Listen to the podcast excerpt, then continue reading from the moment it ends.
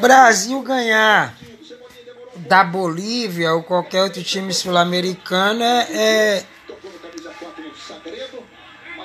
é simples, fácil, porque o futebol sul-americano está tão é, é, é, em declínio e o, o Brasil conseguiu ainda é, é, está acima desse, desses outros países.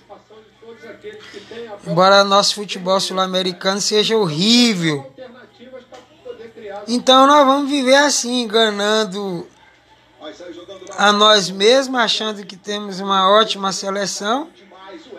Porque nós vamos ganhar da Argentina, Chile, Equador, Venezuela, Paraguai, Bolívia, Peru.